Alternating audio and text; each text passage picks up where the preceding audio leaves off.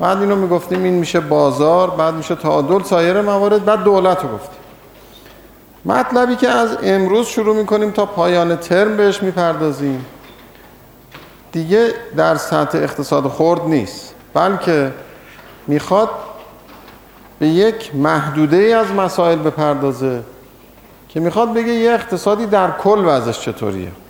این دیگه کاری به این نداره که بگه در سطح خرد چه اتفاقی میفته می‌خواد بگه که حالا چه در مقام مقایسه در سطح دنیا؟ مثلا می‌خواد بگه که الان وضع ما نسبت به اقتصاد ایران نسبت به اقتصاد ترکیه مثلا چطوری؟ خب این دیگه کل اقتصاد رو می‌خواد مقایسه بکنه. یا می‌خوایم بگیم که آیا مثلا این که میگیم سال 1391 مثلا از نظر وضع اقتصادی یکی از مثلا بدترین سالهای اقتصاد ایران بوده. این از کجا داریم میگیم؟ بر اساس چه شاخصی داریم میگیم؟ اینکه به این معنی نیست که همه آهاد اقتصادی در سال 1391 بدون استثنا بعضشون بدتر از مثلا یه سال دیگه ای بوده. ممکنه یه دی بعضشون بهتر شده یه دی بعضشون بدتر شده. ما راجع به کلیت اقتصاد می‌خوایم صحبت بکنیم. این جایی که ما می‌خوایم در مورد یک اقتصاد در کلش صحبت بکنیم اسمش میشه اقتصاد کلان. در واقع حوزه اقتصاد کلان پوششش به کل اقتصاده. منظور از اقتصاد کلان چون این کلمه کلان رو زیاد ما جاهای که ربطی به این نداره استفاده می‌کنم. مثلا میگن ثروت های کلان. این ربطی به این موضوع نداره. اون منظور این می‌خوام بگن زیاد میگن کلان. اینجا منظور اون نیست. منظور اینه که ما راجع به متغیرهایی صحبت می‌کنیم که حوزه پوشششون به کل اقتصاد برمیگرده اگر نیست که بگیم مثلا فولادی که یک کارخونه تولید می‌کنه فولاد خورده. مثلا فولادی که کل کشور تولید می‌کنه فولاد کلانه. این منظور این نیست. اون خب یک کالاست دیگه. یک کالا خب حالا مثلا چه ما بگیم 67 میلیون لیتر در روز بنزین داریم مصرف می‌کنیم. چه بگیم پمپ بنزینه چقدر داره بنزین عرضه می‌کنه؟ این اقتصاد کلان نیست وقتی راجع به 67 میلیون لیتر صحبت می‌کنیم. چون میلیونه و خیلی عدد بزرگی این کلانه منظور اون نیست. اقتصاد کلان حتما حوزه پوششش به کل اقتصاد برمیگرده. خب حالا اگر یه چنین در واقع مفهومی رو داریم دنبال می‌کنیم. اینجا میشه این که یه سری ما گفتیم تو اقتصاد سه تا بازیگر داریم.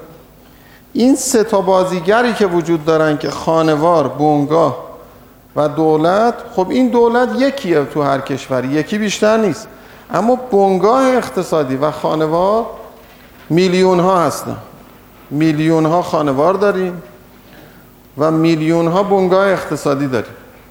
ما می‌خوایم راهی پیدا بکنیم که از اینها بتونیم به اصطلاح بهش میگن اگریگیشن یعنی از سطح خرد بتونیم اینا رو تبدیل به یک شاخصهایی بکنیم که کل اقتصاد رو در بر می‌گیره.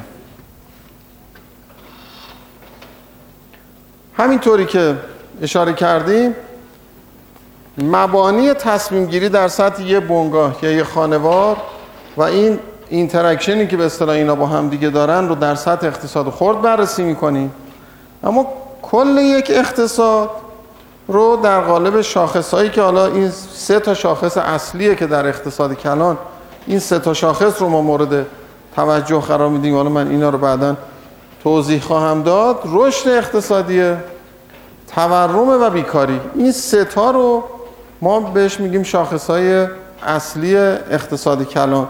که برمیگرده به این که مثلا الان تورم مثلا در دنیا چجوریه چه کشورهایی چه نرخهای تورمی دارن به راحتی می‌تونیم مقایسه بکنیم. ما خودمون در طول چند سال تورممون چطوری بوده؟ یا رشد اقتصادی یا بیکاری یا حالا هرچی این سه تا شاخص شاخص های اصلی هستن که مورد توجه قرار می حالا من از اینا بگذرم. مسئله اصلی که اینجا پیش میاد توی این کاری که ما می‌خوایم انجام بدیم اندازه گیریه اندازه گیری به چه معنی؟ به این معنی که اگر یک اقتصادی رو در نظر بگیریم مثلا اقتصاد خود ما اگر ما راجع به سطح اقتصاد خرد صحبت بکنیم هیچ مشکلی به نام اندازه‌گیری نداریم بالاخره یک کارخونه داره فولاد تولید می‌کنه یکی مس تولید می‌کنه یکی خودرو یکی پارچه یکی مواد غذایی.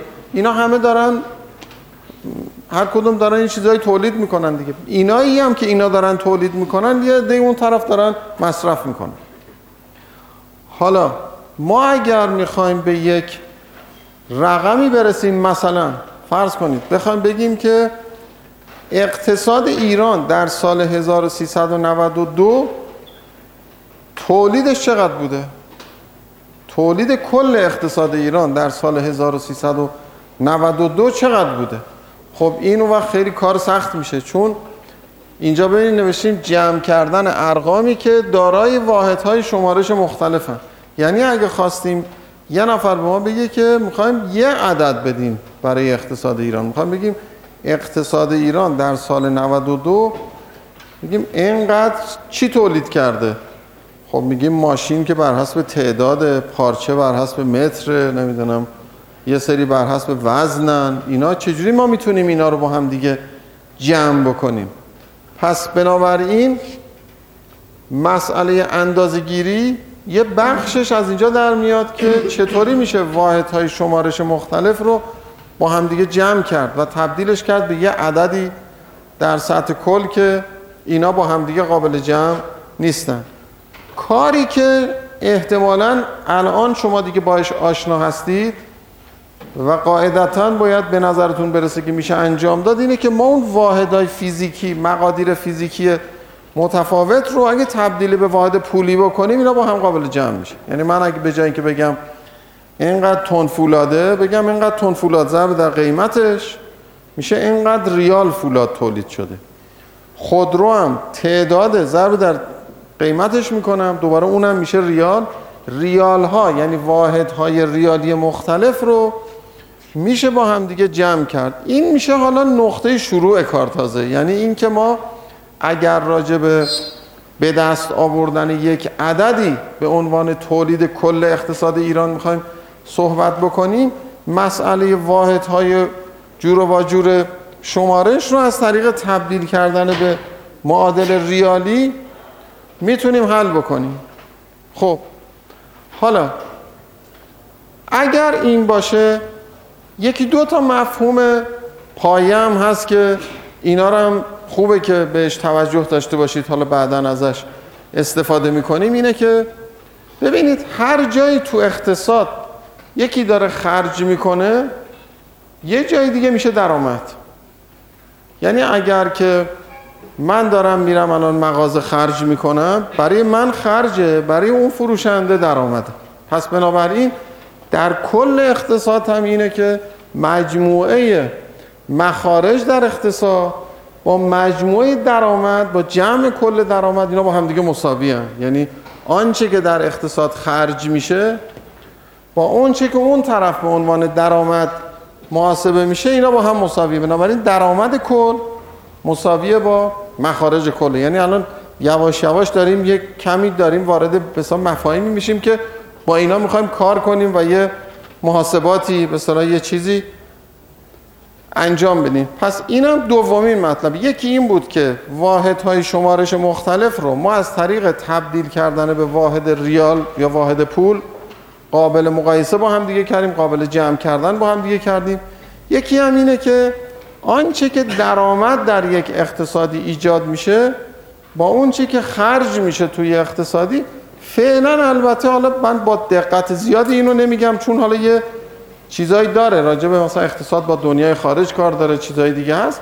فعلا به صورت مفهوم کلی اینه که آنچه که ما خرج می‌کنیم برای ما هزینه است برای یکی دیگه درآمده. بفهم. چی؟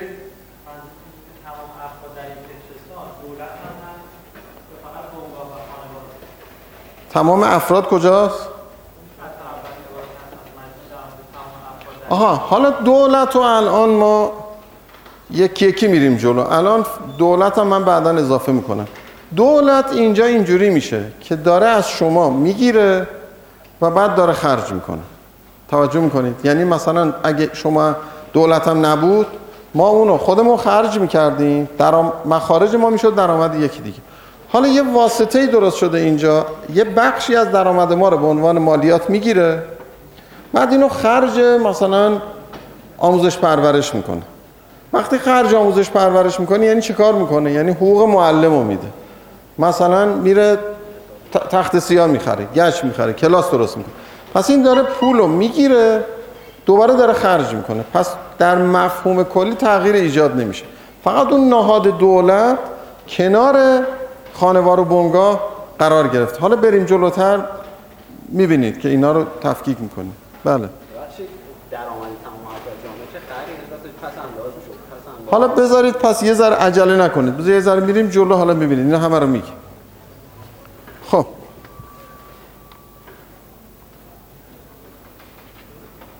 خب من یه جمله این بالا می نویسم اینو تو اسلایدایی که میریم جلو شما این جمله رو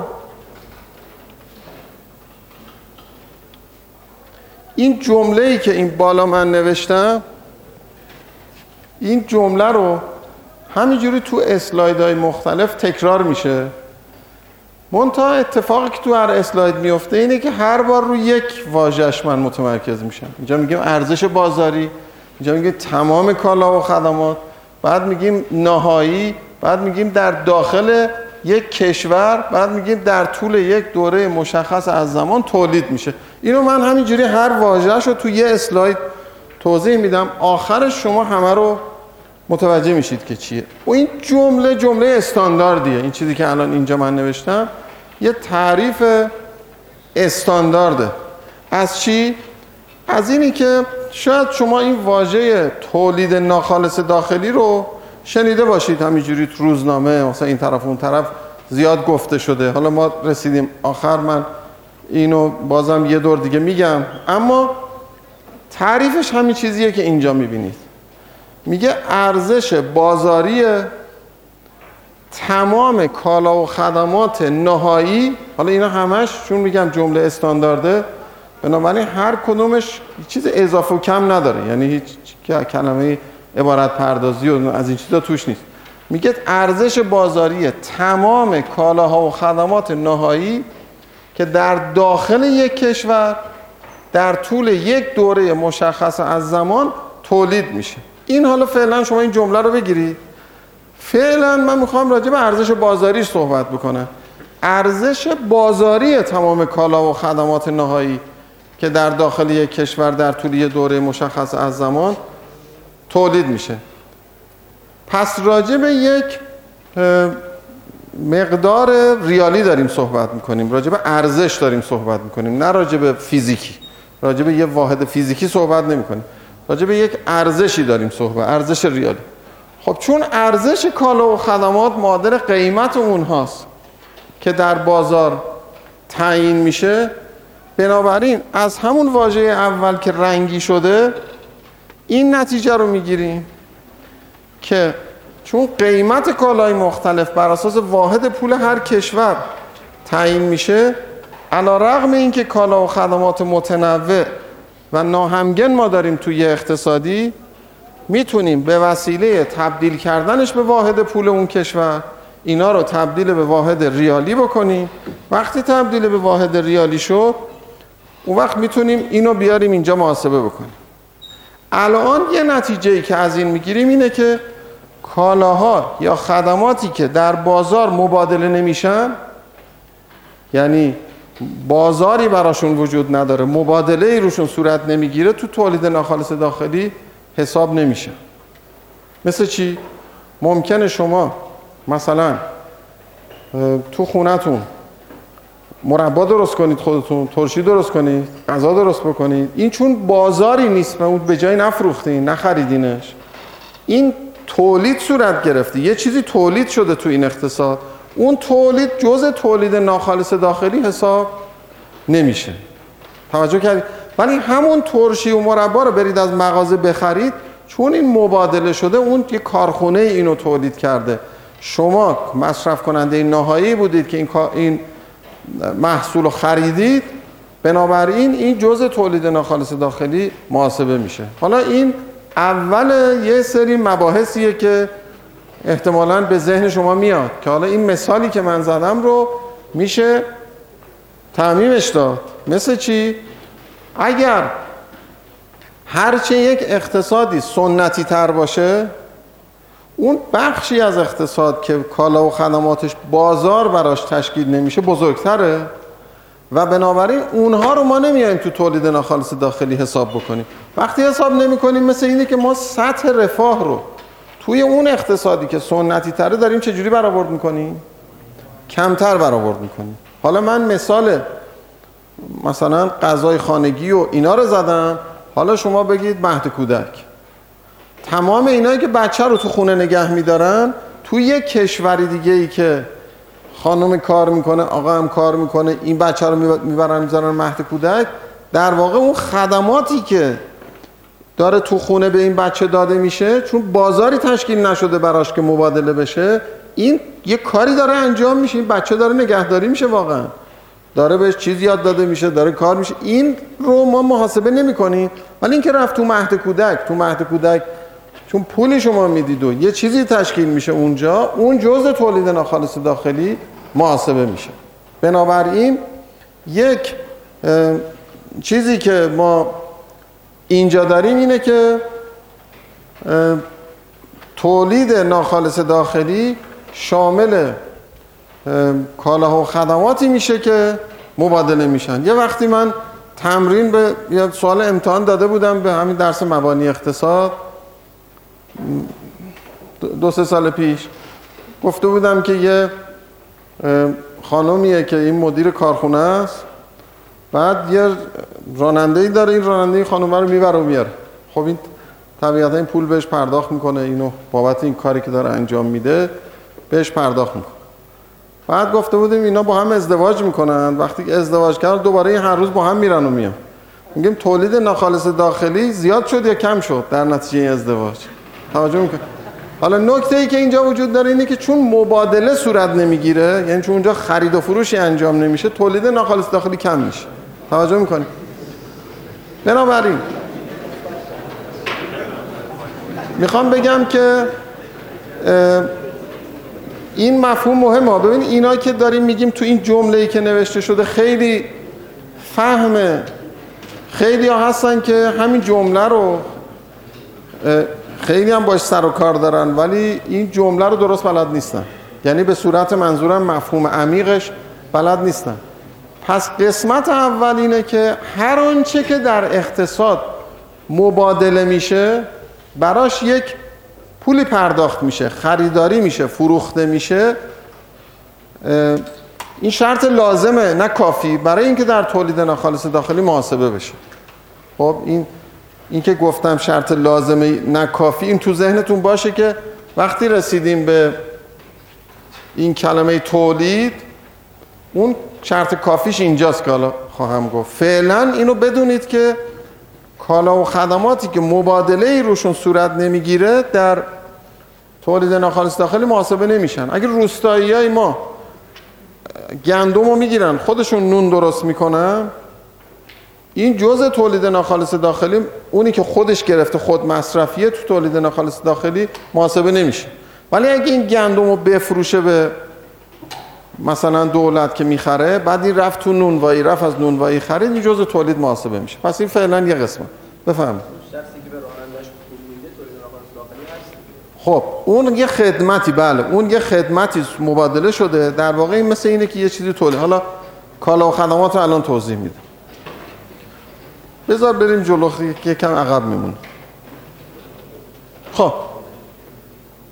حالا آمدیم همون جمله این دفعه میگیم که کالاها و خدمات یعنی ارزش بازاری تمام کالاها و خدمات. ببینید ما دیگه حالا چون الان بالاخره یه مدتی از درس گذشته از ترم گذشته اینا رو شما باش آشنا هستید که کالا به چی میگیم خدمات به چی میگیم. کالا همین چیزهایی که ماهیت ملموس دارن. تخته گچ صندلی خودکار نمی‌دونم. ایناست. خدمات جنبه فیزیکی ندارن. مثل خدمات الان همین این الان همین کلاس ما که داره برگزار میشه همین این که الان من دارم اینجا آموزش میدم در واقع این الان تولید خدمته. به میگیم تولید خدمت یعنی خدمت آموزشی یا اینکه اگر یک شما سوار تاکسی میشید از یه نقطه به یه نقطه دیگه میرید این خدمتی مبادله شده اینجا. شما خدمت رو خریدید از کی؟ از اون کسی که شما رو رسونده یه جا. اینا خدمت. اگه شما رفتید سلمونی اون خدمته. اگر مثلا فرض حالا هرچی اینا میشه خدمات. بنابراین ماشینتون رو می‌دید تعمیر می‌کنه میشه خدمات تعمیر. چون چیزی نشده که این فقط اون مهارت فرد و اون کاری که انجام داده این مشکل شما رو حل کرده دیگه. پس یه خدمتی ارائه شده. پس اینجا آنچه که ما راجبش داریم صحبت می‌کنیم اینه که ارزش بازاری تمام کالاها و خدمات یعنی چه تاکسیه چه استاد دانشگاه چه سلمونیه چه تعمیرکاره اینا همه در کنار همین بقیه کالاهای ملموسی که تو زندگی ما وجود داره اینا همشون میشن کالاها و خدمات.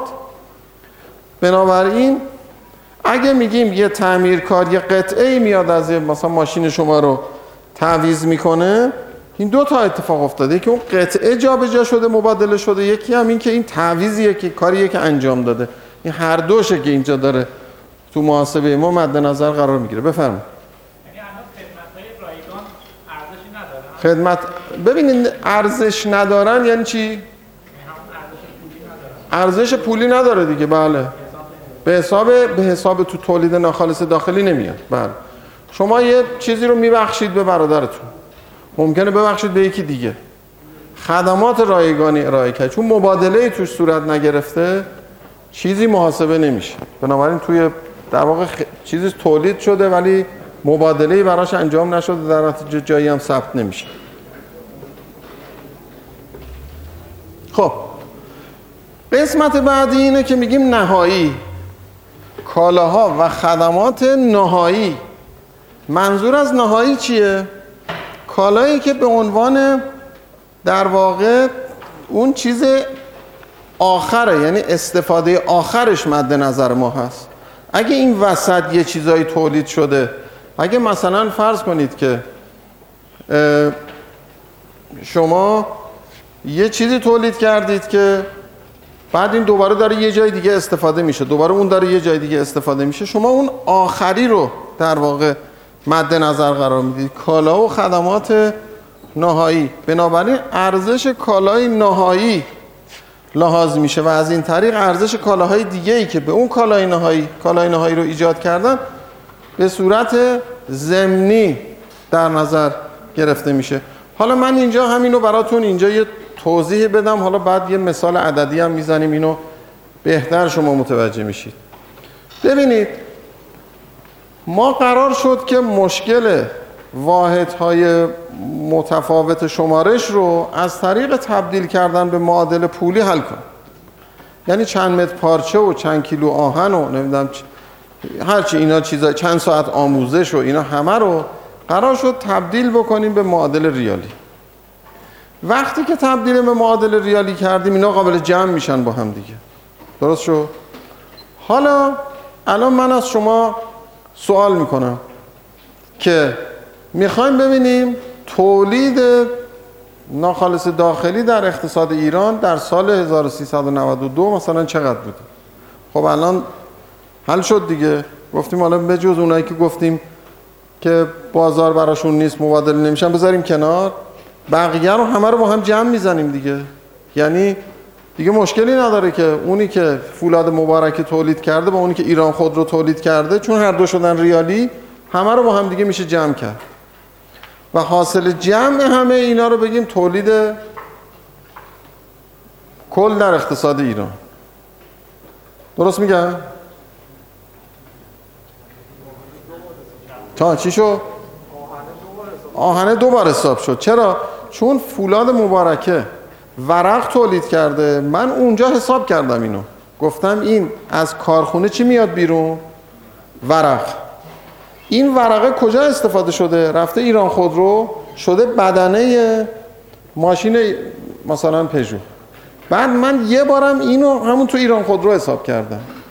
پس اگر اینطور باشه من مشکل چند بار شماری پیدا می‌کنم. دو بار شماری هم نیست تازه چون این ممکنه باز همینجوری هی مراحل مختلف باشه. یعنی اون ورقی که از فولاد مبارکه میاد بیرون لزوما همونی نیست که ایران خود رو استفاده می‌کنه.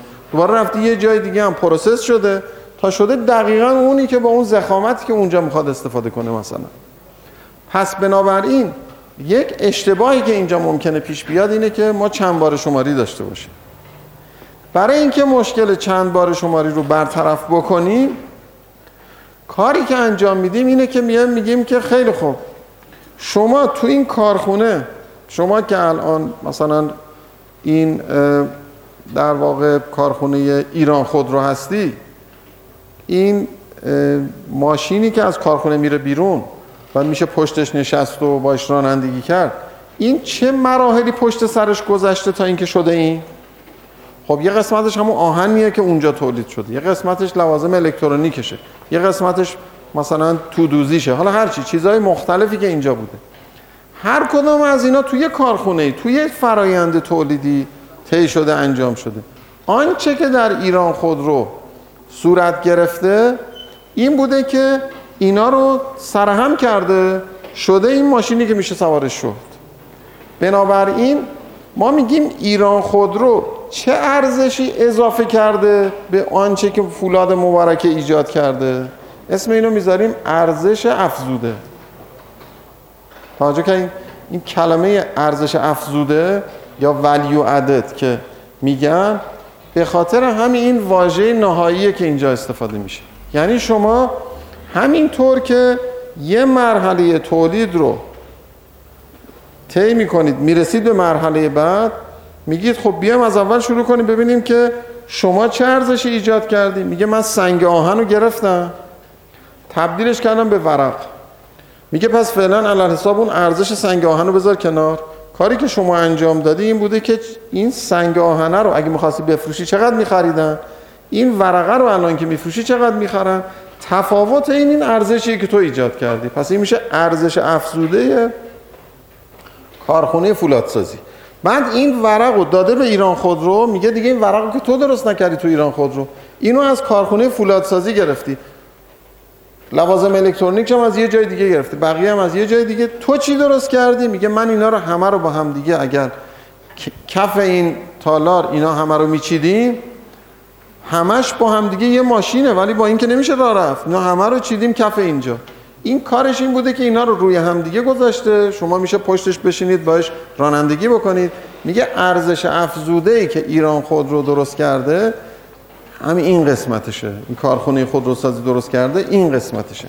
پس بنابراین ما میان یک تولید رو به صورت یه فرایند بهش نگاه می‌کنیم.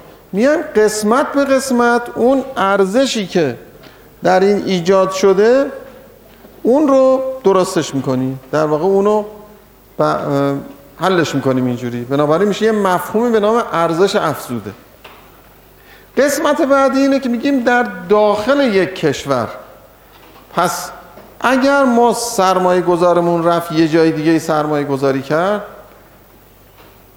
این جزء تولید ناخالص ما حساب نمیشه چون داخل اون کشور رفته محاسبه شده. بنابراین ارزش کالا و خدماتی لحاظ میشه که در داخل مرزهای یک کشور ساخته شده. اگر یه سرمایه گذاری از آمریکا اگر کارخونه آدیداس منتقل شده به چین این دیگه کفش آدیداس داره توی چین تولید میشه. این جزء تولید ناخالص چین داره محاسبه میشه. هرچند که سرمایه گذارش سرمایه گذار آمریکایی باشه و اروپایی. ولی چون داره داخل چین تولید میشه بنابراین جزء تولید ناخالص داخلی چین محاسبه میشه. بنابراین کالایی که در داخل ایران توسط اتباع خارجی ساخته شده جزء تولید ناخالص ایران محاسبه میشه. جزء اینجا منظور میشه.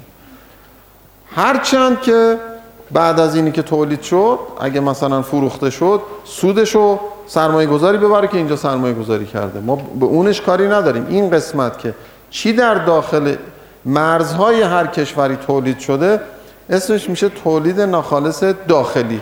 علت این که اون اون دی که اونجا می‌بینید جی جی دی پی که گفته میشه اون جیش گراسه یعنی همون ناخالص. دیش دامستیکه یعنی داخلی. پیش هم که پروداکته.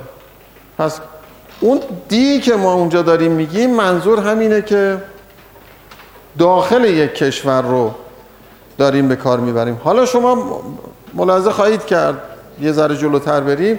اون جی دی پی ممکنه بشه جی ان پی اگه شد جی دی پی شد جی ان پی اون میشه گراس نشنال پروداکت. به جای داخلی میشه ملی. اگه شد ملی اون موقع اگر ما رفتیم بیرون درآمد ایجاد کردیم درآمد به شرطی برگردونیم بیاریم داخل. یا اگه یه خارجی اینجا کارگر افغانی میاد ایران کار می‌کنه درآمدش اگه می‌بره در داخل کشور افغانستان جز جی ام پی ما حساب نمیشه. کما اینکه اگه کارگر ایرانی تو امارات داره کار می‌کنه درآمدشو میاره اینجا این جزء درآمد ناخالص ملی ما حساب میشه. جزء تولید ناخالص داخلی حساب نمیشه. پس بنابراین اینجا تاکید روی داخل یک کشور. آنچه که در داخل یک کشور تولید میشه میشه تولید ناخالص داخلی. بفهم حالا میگیم. الان مالی... مالیات بر ارزش افزوده. منظور همینه که اگر تولید یک فرایند باشه توی تیکه های مختلفش میگه اینقدرش رو شما دارید مالیات می‌گیرید مثلا بابت هر ترانزکشنی که اتفاق میفته به اندازه اون درآمدی که تو اون مرحله داره ایجاد میشه این مالیات می‌گیره. بنابراین مالیات بر ارزش افزوده رو از جنس مالیات بر مصرف تلقی می‌کنن. چرا؟ چون روی اون آخر آخری وضع میشه. رو اون انتها در واقع وضع میشه نه روی ابتدا. میگه اون چیزی که در انتها ایجاد شده. بنابراین چون یه در واقع تجربه در دنیا به نتیجه رسیده که مالیات رو هرچی شما از اون آخر آخر بگیرید بهتره. تا اینکه بخواید تو قسمت های مختلفش درگیر بشید بنابراین این بخش بزرگی از مالیات رفته توی مالیات مصرف و شده مالیات بر ارزش افزوده. الان اینی که ما داریم این اون مالیات اسمش مالیات بر ارزش افزوده است ولی اون مالیات بر ارزش افزوده واقعی نیست. چون مالیات بر ارزش افزوده بعد از اون آخر گرفته بشه. ما الان داریم از همه اینا داریم همینجوری قسمت به قسمت می‌گیریم. یعنی در واقع عملا اینو هی داریم تکرارش می‌کنیم. بله.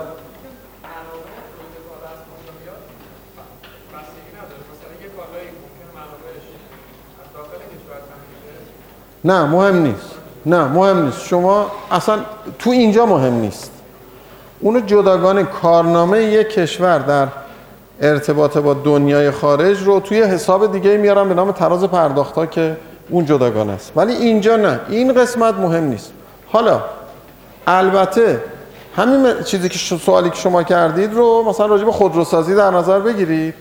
یه وقتی بوده که ما ممکنه خودرو که درست می‌کنیم تمام اجزا و قطعات خودرو رو وارد کنیم فقط اینجا اینا رو ببندیم به هم دیگه بشه خودرو. خب این حالته. در واقع تولید کم عمق اینجا. یعنی فقط اون مرحله آخر تولید داره اینجا اتفاق میفته. یه وقتی هست که قطع سازی ها و چیزای دیگه ای که پشت سر این قرار دارن هم اینجا هستن اینا همینجوری میاد میاد تا می‌رسه میشه اون خودروی نهایی که ایجاد میشه. اینجا تولید عمقش در اصطلاح میگن بیشتره. چه تفاوتی داره با هم دیگه؟ ارزش افزوده بیشتری در اینجا ایجاد شده. پس مفهوم تغییر نکرده. اما فقط تفاوتش در اینه که ارزش افزوده بیشتری در داخل اقتصاد ایجاد شده. پس درآمد بیشتری در داخل اقتصاد ایجاد شده. مردم بیشتر از اون شغل به دست آوردن درآمد به دست آوردن منتفع شدن اینطوری میشه. بفهم آره. بله. ببینید این کلمه دلالی ما وقتی که اسمش یعنی اینا یک واژه که توی ادبیات ما الان روش ارزش گذاری شده. توجه. یعنی اگه میگیم مثلا دلالی یعنی الان فکر کنم الان توی فرهنگ ایران کلا اگه بگیم کلمه دلالی این یعنی یک مثلا یه نفر بخواد بره خواستگاری بگه من دلالم میگن که تو مثلا معلوم شغلت چیه. توجه می‌کنید یا اینی که مثلا فرض کنید همه جای دنیا خرید و فروش ارز یک کار محترمیه مثلا که نشسته داره مثلا ارز می‌خره و اینه این کسی که اینجا بگه من تو کار خرید و فروش ارزم این تصور که وایساده کنار مثلا چهارای استانبول داره دلار میشه خب. حالا شما اینو بهش توجه داشته باشید که یک مثلا یخچالی از کارخونه تولید که میشه دم در کارخونه میاد بیرون. این اونجا رو در نظر بگیرید. تا اینکه این یخچاله تو آشپزخونه ما میاد قرار می‌گیره ما استفاده می‌کنیم ازش. توی این فاصله یه اتفاقاتی میفته تا این میاد اینجا قرار می‌گیره. یعنی یک فروشنده عمده فروشی هست که قاعدتا اینو از کارخونه خریده رفته اونجا. بعد یه خورده فروشی هست که از اون عمده فروشه اینا رو گرفته. بعد یک سرویس کار و تحویل دهنده و چیزی هست که آورده اینو به ما تحویل داده. بعدم پشت سرش خدمات بعد از فروش و چیزهای دیگه گذاشته. ما خیالمون راحت شده که یخچالی که خریدیم اینجا گذاشتیم اگه یه وقتم خراب شد چیزی شد زنگ می‌زنه میان درستش می‌کنه تمام اینا دلالن. به عبارت یعنی واسطه اون خدمت نهایی هستن که به شما داده شده.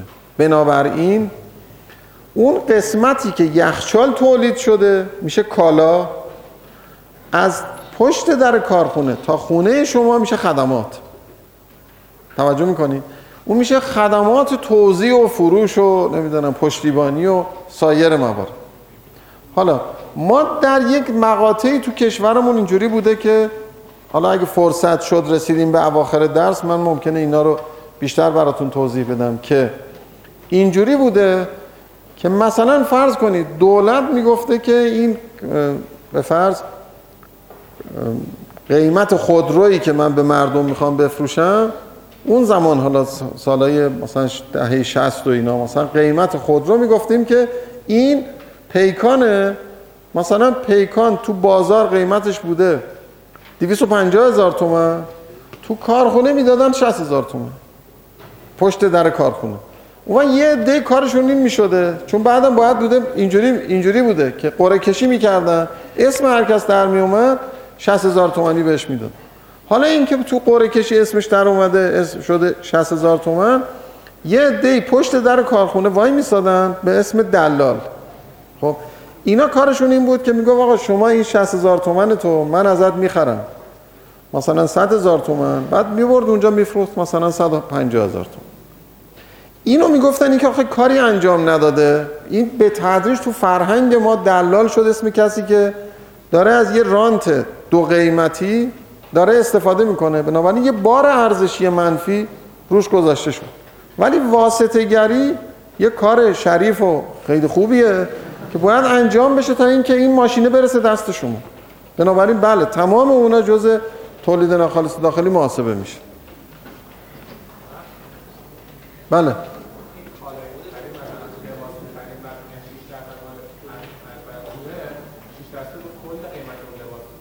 گفتم گفتم ما بله اون میگه 6 درصد رو کل داره می‌گیره. اگه رو کالای آخر آخر بگیره معنیش اینه که رو همه داره جمع می‌زنه و می‌گیره. اگه آخر آخر بگیره.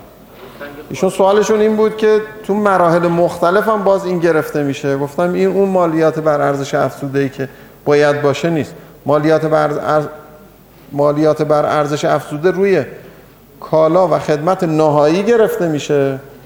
و بنابراین یه جوری داره همه رو عملا میپوشونه و در نتیجه مالیات واقعا بر مصرف درست میشه بله, بله. خب نه دیگه بعد اونم با قبلی حساب می‌کنه. اونم با قبلی حساب می‌کنه. بنابراین به جای اینکه دولت بیاد هزینه بکنه بره از یکی که اینا بگیره یه سیستمی داخل خودش را میفته دولت با حداقل هزینه اون آخر آخر پولشو گرفت به همین خاطره که میگن مالیات هرچی رو مصرف نهایی باشه بهتره. تا بخواد بره از اول پرونده اینا همه رو بخواد بررسی بکنه و فساد و بقیه چیزا باشه. خب حالا میگه که در طول یک دوره مشخص یعنی این ارزش بازاری تمام کالا و خدمات نهایی که در داخل یک کشور و در طول یک دوره مشخص. اون طول یک دوره مشخص برای دیگه حالا مثلا اون کلی ترین فرمش یک ساله. کلی ترین فرمی که میگیم در یک ساله در یک بازه زمانی یک ساله. ولی خیلی از کشورها محاسبات مربوط به تولید ناخالص داخلی و اینا همه به صورت فصلی انجام میشه و در نتیجه فصل به فصل اینا منتشر میشه. کما اینکه حالا من اشاره خواهم کرد بهتون. میگن رکود به چه شرایطی میگیم رکود؟ میگن اگر دو فصل متوالی دو فصل متوالی مثلا بهار و تابستان تابستان و پاییز حالا دو فصل متوالی. اگر تولید ناخالص داخلی رشد منفی داشت یعنی مقدار تولید نسبت به فصل قبل کم شده بود و دوباره یه بار یه دفعه دیگه همین تکرار شد این دو فصل متوالی تولید ناخالص داخلی رشد منفی داشت میان مسئولین اون کشور رسما اعلام می‌کنن که ما وارد رکود شدیم. از این جهت که باید هم دولت ها مسئولیت دارن به مردم بگن که ما وارد رکود شدیم. حالا اشاره خواهم کرد که چرا این مهمه که به مردم گفته بشه. ولی در فواصل فصل که این گفته میشه مثلا الان ما می‌دونیم که از فصل چهارم سال 1390 یعنی زمستان سال 90 وارد رکود شدیم.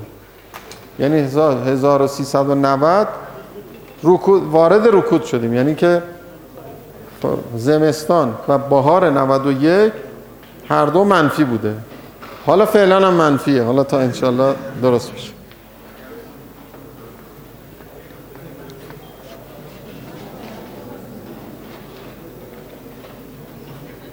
خب. حالا من گفتم اونجا که اینو ما میگیم شرط لازم نمیگیم و کافی بودنش اینه که میگیم در یه دوره مشخ من گفتم که اینی که مبادله روش صورت بگیره شرط لازمه برای اینکه تو تولید ناخالص داخلی محاسبه بشه. اما کافی نیست. هر آنچه که مبادله میشه به این معنی نیست که در تولید ناخالص داخلی محاسبه میشه. بلکه اون چیزی که تولید میشه و مبادله میشه تو تولید ناخالص داخلی محاسبه میشه. منظور چیه؟ اگر من ماشین دست دوم ماشینم رو به عنوان دست دوم بفروشم به یکی دیگه این ماشینه چون یه بار قبلا تولید شده بوده و محاسبه شده بوده دو دفعه اینجوری نیست که من اگه چهار بار یه ماشینی در طول یک سال خرید و فروش شده تو تولید ناخالص داخلی محاسبه بشه این یا اگه یه نفر خونش رو فروخت به یکی دیگه. اینا در واقع خرید و فروش های اینجوری که انجام میشه فقط خود همون خرید و فروشه محاسبه میشه. همون خدمتی که در نتیجه این صورت می‌گیره. ولی اون تولید دیگه اون چیزی که مهمه تولیده. بنابراین در جی دی پی کالا و خدماتی در نظر گرفته میشه که در طول بازه محاسبه تولید شده باشه. بنابراین کالای دست دومی که در دوره زمانی محاسبه خرید و فروش میشن جی دی پی رو تغییر نمیدن. اگه کالای دست دوم دست سوم هرچی اینا که مبادله میشه خود اون کالاها دیگه جزء تولید ناخالص داخلی محاسبه نمیشه. پس اونی که ارزش بازاری گفتیم ارزش بازاری اما نه هر بازاری. چون کالای دست دوم هم بازار داره. ولی اون جزء تولید ناخالص داخلی محاسبه نمیشه. کی بود سوال داشت؟ بفرمایید. بله اون حساب نمیشه جز تولید ناخالص چون زمین رو که تولید نکردیم. زمین جزء طبیعته. حالا ما داریم جابجا میگیم یعنی مال من بوده حالا میشه مال شما. این چیزی به تولید کشور اضافه نشده که ما بخوایم جزء تولید ناخالص داخلی محاسبه باشه. نمیشه دیگه محاسبه نمیشه. خونه هم نمیشه.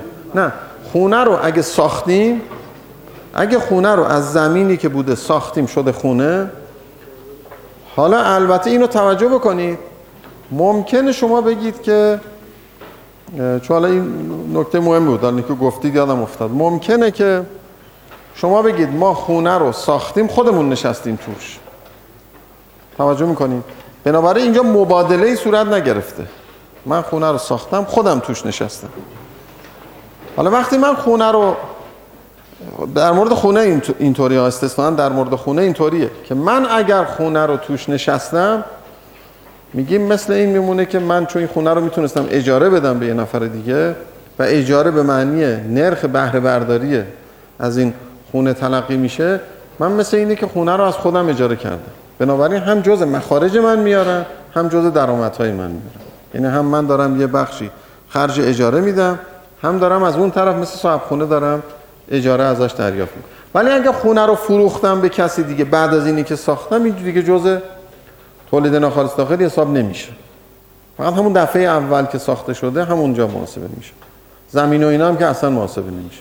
بله بفهم خونه که اشاره کردیم تو خزینه فرصت هم مثلا یادم اینو گفت گفتیم من خونه نشستم حساب نبود بعد بله بله. خب حالا همین چرا توی مثلا خدمات خانگی حساب اصلا مبادله بله ببینید به این علتش اینه که این ارزش گذاریش بله. این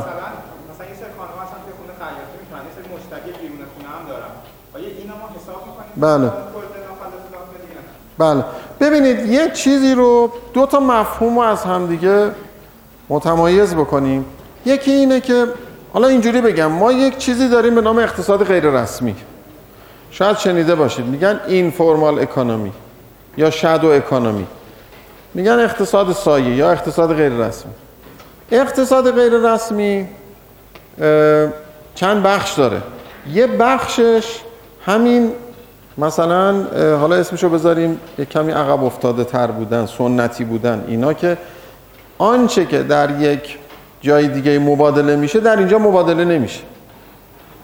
اینو چون ارزش گذاریش کار سختیه شما بخواید اینا رو اون جایی که میاد آمارگیری می‌کنه می‌خواد اینا رو محاسبه بکنه اصلا مبنایی نداره برای اینکه بخواد اطلاعات رو اصلا رو کاغذ بیاره بنابراین محاسبه نمیشه. پس اون میمونه کنار. نه اونی که اونجا داره تو خونه خانمی که داره غذا درست می‌کنه شما می‌تونید قیمت براش بذارید نه می‌تونید اصلا محاسبه بکنید. نه کسی هست که بخواد آمارگیری بکنه. ولی در مورد خونه این کار ساده ایه چون شما میگه خب این خونه معلومه اینجا الان اینجای تهرانه این قیمت رو داره. بنابراین من می‌تونم براش یه چیزی بذارم بگم که این اینقدر ارزش داره. اقتصاد غیر رسمی یه بخشش اینه. یه بخش دیگهش البته بخش های غیر مجازه که ممکنه در یک کشوری یه فعالیت های غیر مجاز باشه. و بنابراین اگر فعالیت هایی در یک کشور غیر مجازه و در کشور دیگه مجازه شما بازم اینجا کم برآورد می‌کنید. رفاه مردمی رو که به اصطلاح این دوتا رو می‌خواید با هم مقایسه کنید. اون میشه بخش اقتصاد غیر رسمی میشه. ایران زیاده. بله بله. بله خب نه. من کاری به زیاد و کمیش ندارم. میگم در محاسبه وارد نمیشه. توجه می‌کنید؟ یعنی اینو ما اگر مواد مخدر اینجا داره مبادله میشه بالاخره داره چیز بازار داره خرید و فروش میشه. اما چون بازارش غیر مجازه در نتیجه جزء تولید ناخالص داخلی وارد نمیشه. ما کلا سود و زیان و هر چی که اونجا ضرر هر چی که وجود داره هیچی تو چیزش نداریم. یکی از مسائلی که ممکنه در اقتصاد ایران قابل توجه باشه اینه که به نظر می‌رسه اقتصاد غیر رسمی تو اقتصاد ایران بزرگه. و یکی از مسائلی که به وجود میاد اینه که سیاست گذار با آمار و ارقام اقتصاد رسمی کار می‌کنه. غیر رسمی بنا به تعریف اصلا غیر قابل دسترسه. ما فقط می‌تونیم یه تخمینای خیلی کلی داشته باشیم. بنابراین چون اقتصاد غیر رسمی یه مقداری حالت ضربگیر اقتصاد داره خیلی وقتا ممکنه اون اینقدری که ما بد فکر می‌کنیم اوضاع باشه اینقدر بد نباشه. از این نظر که اون بخش غیر رسمی داره شغل ایجاد می‌کنه درآمد ایجاد می‌کنه. خودش یه اقتصادیه برای خودش. ولی ما اونجا بهش چیز نداریم. ابزاری برای سیاست گذاری مستقیم روش نداریم. پس فعالیت های ثبت نشده فعالیت های غیر مجاز و فعالیت های مجاز مخفی نگاه داشته شده. این سه دسته بهش میگن این سه دسته رو بهش میگن اقتصاد غیر رسمی چون ممکنه شما فعالیت مجاز داشته باشید ولی مخفی نگهش دارید. تو کشورهای پیشرفتن برای که مالیات ندن یه بخشی از فعالیتاشون رو مخفی نگه میدن اینا میشه اقتصاد غیر رسمی اینا تو تولید ناخالص داخلی محاسبه نمیشه و بنابراین توی برآوردا و محاسبات و اینجور چیزا هم که داریم نمیاد. حالا چه شغل درآمد تولید هر چی که می‌خواد باشه. بفرمایید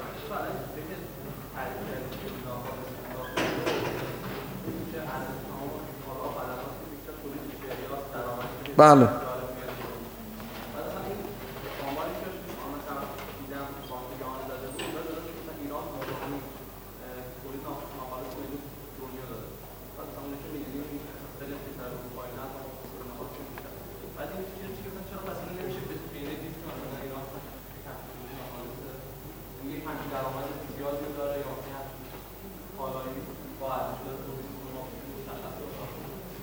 نفهمیدم سوال شما چی. ببین شما میگی که من دیدم آنکه جانی گفته ایران تولید ناخالص داخلیش رتبه 17 همو تو دنیا داره. خب این الان ربطش به تعریفی که من دارم می‌کنم چیه؟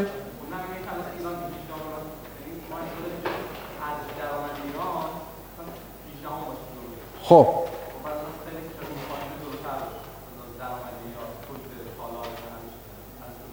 خب. مشاهده می‌کنیم جور در نمیاد. بله بله. شما این سوالتون رو نگه دارید یه مقداری باید بریم جلوتر راجع به نرخ ارز و چیزای دیگه هم صحبت بکنیم که میشه مقایسه یک کشور با یک کشور. ما فعلا داریم چون راجع به واحد پول داخلی یک کشور صحبت می‌کنیم. اگه خواستیم تولید ناخالص داخلی ایران رو مقایسه بکنیم با جای دیگه نرخ ارز خیلی مهم میشه. اینی که شما میگید مربوط به تا سال 1390 میشه که دلار ما بوده هزار تومان. وقتی دلار شده سه هزار تومن حالا برید حساب کنید این چندم میشه.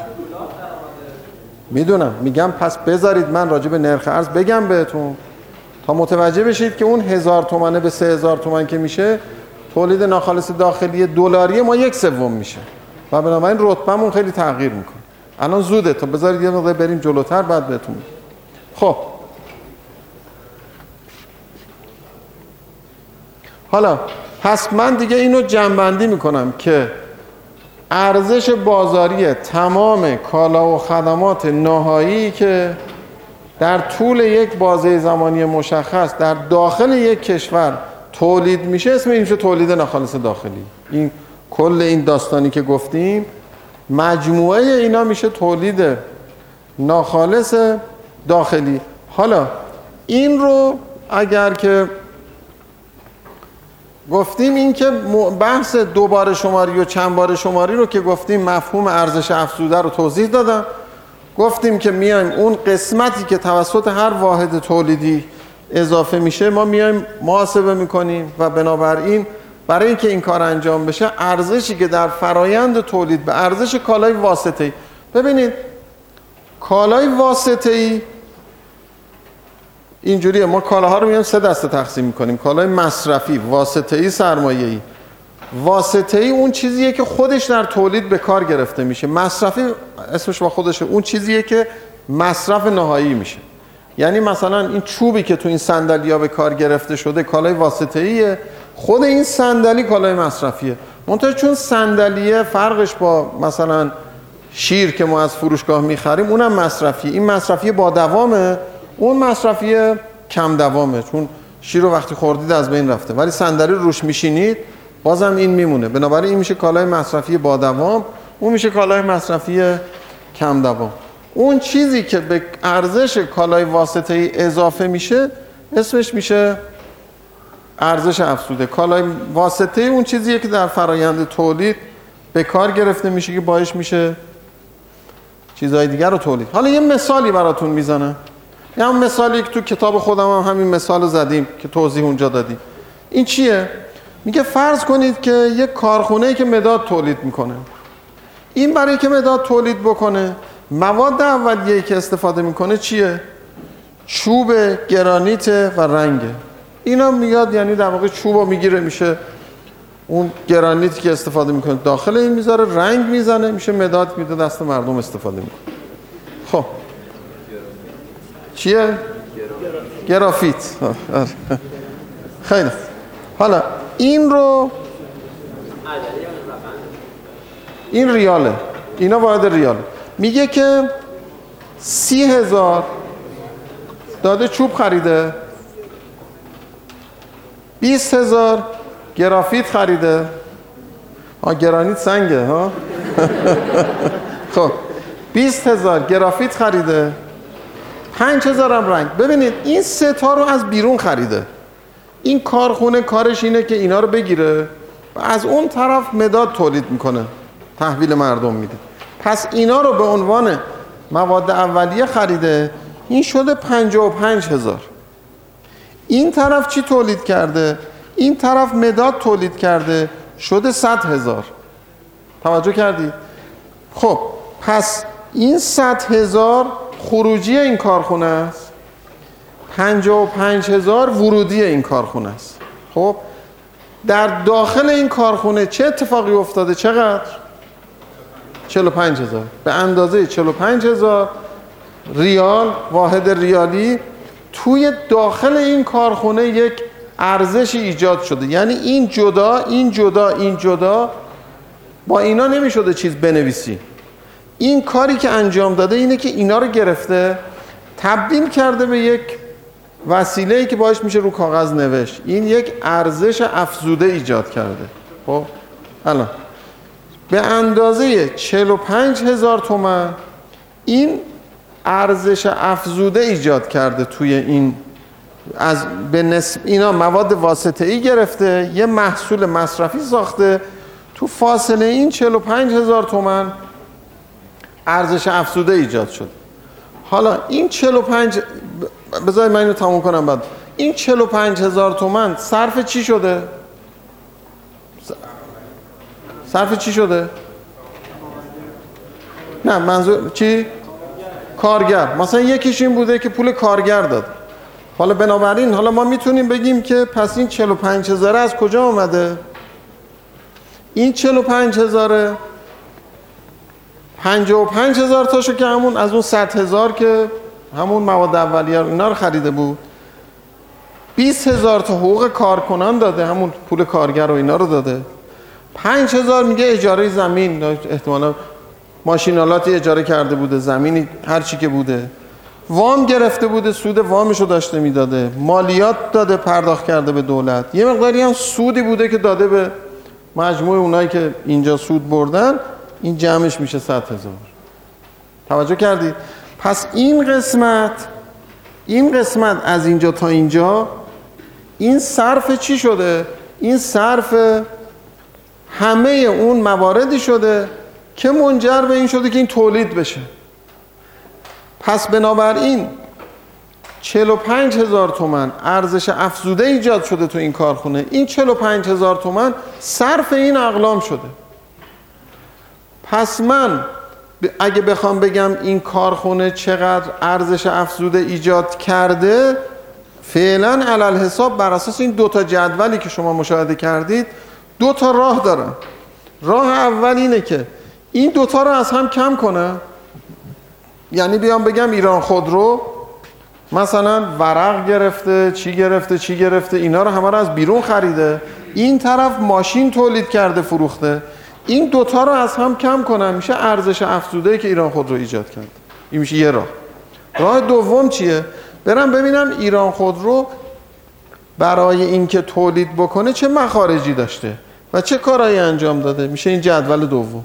میام اینا رو هزینه رو حساب می‌کنم. هزینه های چی؟ بدون مواد اولیه.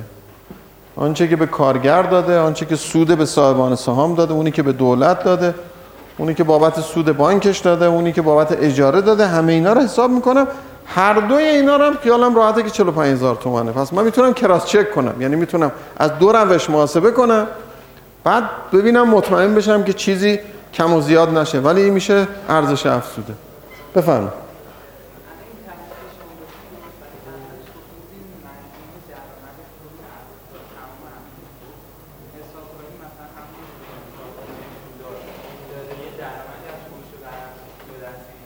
همینو بگید اصلا. شما همینو بگید. الان همینو بگید. ببین این همین مثالی که زدیم این اون سه تا آیتم چوب و گرافیت و رنگ رو خریده از بیرون. اینو پرداخت کرده به اونایی که ازشون خریده. درست شد؟ حالا اون کارخونه ای که رنگ به این فروخته اون خودش هم یک فرایندی طی کرده رنگ رو به این فروخته. الان اینجا ما به اون کاری نداریم. ولی داخل این کارخونه مخارجی که صورت گرفته با درآمدی که ایجاد شده با هم مساویه. یعنی من اون 100 هزار رو منهای 45 هزار می‌کنم از اونجا منهای 55 هزار می‌کنم میشه 45 هزار. این 45 هزار هم خرج این اقلام شده. بنابراین هر دو با هم یکی. خب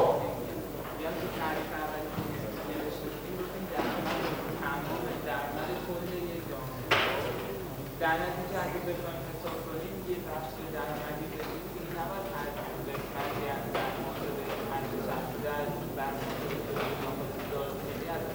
چرا دیگه الان این داره درآمدی که برای کارکنانش ایجاد می‌کنه میگه. درآمدی برای اونی که زمین رو به این اجاره داده داره میگه. درآمدی که از اونجایی که وام گرفته داره میگه چقدره. اینو شما همه واحدهای تولیدی رو با هم جمع بزنید میشه اون درآمدی که در کل اقتصاد داره ایجاد میشه. چون تمام اینا این ارزش افزوده از اینجا تا اینجاست دیگه برای این کارخونه. اینم همش برای یه عده شده درآمد. پس اگه اینو رو کل جمع بزنید میشه درآمدی که برای کل آهاد مردم تو این کشور ایجاد شد. یعنی اگر ما مثلا فرض کنید میگیم که تولید ناخالص داخلی در یه سال رشد 6 درصده یعنی 6 درصد درآمد متوسط آهاد مردم افزایش پیدا کرده به طور متوسط. ممکن یکی کم شده باشه ممکن بیشتر زیاد شده باشه. اون بحث توزیع درآمده ولی به طور متوسط کیک اقتصاد ما مثلا 6 درصد بزرگتر شد. درآمد واقعا ایجاد شده. بنابراین آنچه که ما به عنوان تولید محاسبه می‌کنیم عملا به معنی همون چیزیه که بهش میگیم درآمد. بفهم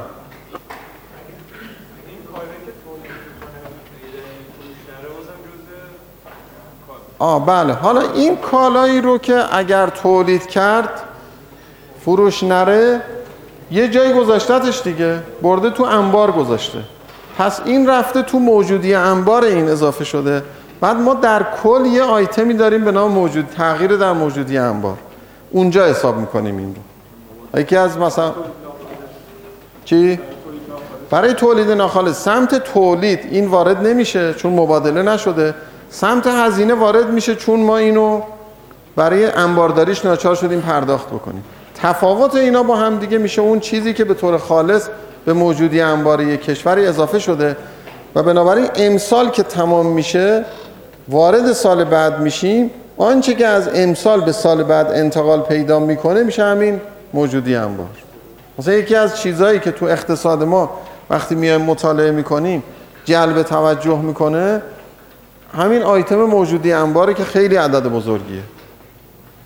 علت اینم که عدد بزرگیه اینه که چون عدم قطعیت تو اقتصاد ما خیلی زیاده اینا هی سعی می‌کنن نگر دارن که اگه یه دفعه مثلا میگه من اگه نرخ ارز یه دفعه خیلی زیاد شد یه چیزی داشته باشن. یعنی در واقع مثل این میمونه که همه دارن خودشون رو یه جوری بیمه می‌کنن با این تولید کننده از طریق نگهداری زیاد کالاهایی که دارن. یا ممکنه مثلا فرض کنید اگر سیگنالی باشه داله بر این که مردم فکر کنن تورم بعدا زیاد خواهد شد یعنی تولید کننده ها اونا رو هم ترجیح میدن بذارن بعدا عرضه بکنن. بنابراین موجودی انبارشون زیاد میشه. یعنی جزء جزء آیتم های خیلی جالب برای مطالعه اقتصاد ایران رفتار موجودی انباره که خیلی خیلی بزرگ عددش. در مقایسه با مقدار تولیدی که تو اقتصاد داره صورت می‌گیره. بفرمایید.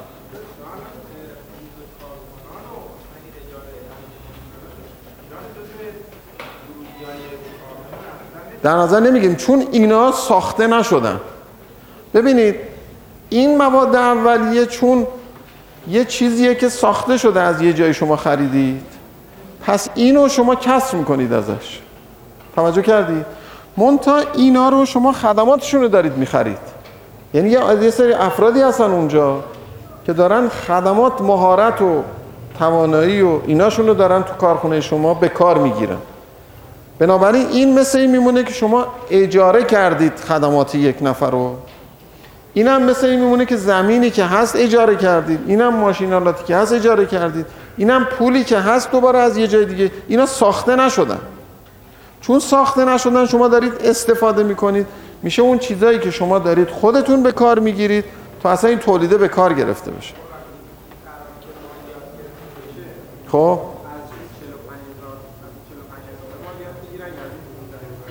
ها مالیات رو این بستگی داره به اینکه حالا اون چه آیتمی از مالیات؟ ممکنه مالیات روی سود باشه ممکنه مالیات روی درآمد باشه. من اینجا وارد ماهیت اینی که این مالیات درصدی از چیه نشدن. ولی میگم یه عددی سه هزار تومن این بابت این کاری که انجام داده به دولت مالیات پرداخت کرد مالیات سود مالیات سود می‌گیرن دیگه. بله بله. اینجا ما میگیم غیر مستقیم به خاطر اینکه مستقیمش میشه روی دارایی ها. ممکن مثلا رو خونه مالیات بگیرن رو چیزای دیگه بیان ارث مالیات بگیرن چیزای دیگه. اینجا منظور مالیات غیر مستقیم. بله بله مبادله که میگید پول فقط یا مثلا می‌تونه یه خدمتی در مقابل یک کالایی باشه نه ببینید اون خدمت در مقابل یک کالا میشه تهاتوری یعنی که نمیشه نه خب. اون که اقتصادهای کمونیستی و اینا کالا با کالا جابجا می‌کردن ولی نه باید حتما یک مبادله صورت بگیره که یه ارزش بازاری داشته باشه شخص به رانندش مثلا به جای پول یک کالایی بده مثلا نمیشه. خب حساب نمیشه نه بله. بفهم چی؟ خور همین که ما داریم خونه رو استفاده می‌کنیم مثل این میمونه که داریم در واقع یه خدمتی داره به ما میده. اون چیزی که تولید شده یه خدمتی رو ما داریم استفاده می‌کنیم. مثل یه کالای سرمایه‌ای میمونه که شما از خدماتش دارید استفاده می‌کنید. پس اون پول اجاره ای که داریم پرداخت می‌کنیم بابت خونه معادل اون ارزشیه که اون در سال داره ایجاد می‌کنه. خرید خونه نه. خرید خونه هیچی چون شما یه دارایی رو از یکی دادید یکی دیگه. اتفاقی نیفتاده اصلا تو خرید خونه عیب نداره. من گفتم شرط لازمه که ارزش بازاری باشه و شرط کافی نیست به همین خاطر بود. چون تولید نشده. هر مبادله ای ثبت نمیشه در تولید ناخالص داخلی. ولی هر تولیدی که مبادله بشه ثبت میشه. اگه چیزی تولید نشده باشه بنابراین مبادله هم بشه وارد تولید ناخالص داخلی نمیشه و محاسبه نمیشه. اینطوری میشه. خب حالا بنابراین حالا میگیم که اینجا چون گفتیم یه جریان درآمد و مخارج در اقتصاد وجود داره هر آنچه که درآمد در یه جا ایجاد میشه مخارج در جای دیگه هست. بنابراین میگیم که اگر ما یک چرخه کلی رو در نظر بگیریم که اینجا بنگاه ها هستن و اینجا خانوارها یک سیکلی وجود داره که اینجا خانوارها در واقع خرج یعنی پول پرداخت می‌کنن و کالا و خدمات دریافت می‌کنن. اینجا بنگاه ها کالا و خدماتشون رو عرضه می‌کنن و از این طریق چیکار می‌کنن؟ درآمد میاد اینجا. پس اینی که سمت خانوارها مخارجه سمت بنگاه ها میشه درآمد. این میشه بازار کالا و خدمات. این طرف چیه؟ خانوارها صاحب زمینن صاحب نیروی کارن و صاحب سرمایه هستن. فرض بر اینه که مالکیت با مالکیت مردمه. اینها اینا رو بنگاه میفروشن یا اجاره میدن. بنابراین اینا به خانوارها پرداخت می‌کنن و بنگاه اینا رو به کار می‌بره. مثلا آدم رو استخدام می‌کنه. هزینه می‌کنه میشه مخارج. پس یه مخارج و درآمد اینجا داریم یه درآمد و مخارج اینجا داریم. این بازار کالا و خدمات اینم بازار در واقع بهش میگیم بازار عوامل تولیده. یعنی اون. نهاده هایی که در تولید مورد استفاده قرار می‌گیرن و این چرخه ایه که تو اقتصاد برقراره. این که گفتیم جی دی پی در سمت مخارج با جی دی پی در سمت درآمد با هم دیگه مساوی هستن. منظور همینه. که حالا من جلسه بعد بقیهش رو براتون توضیح میدم.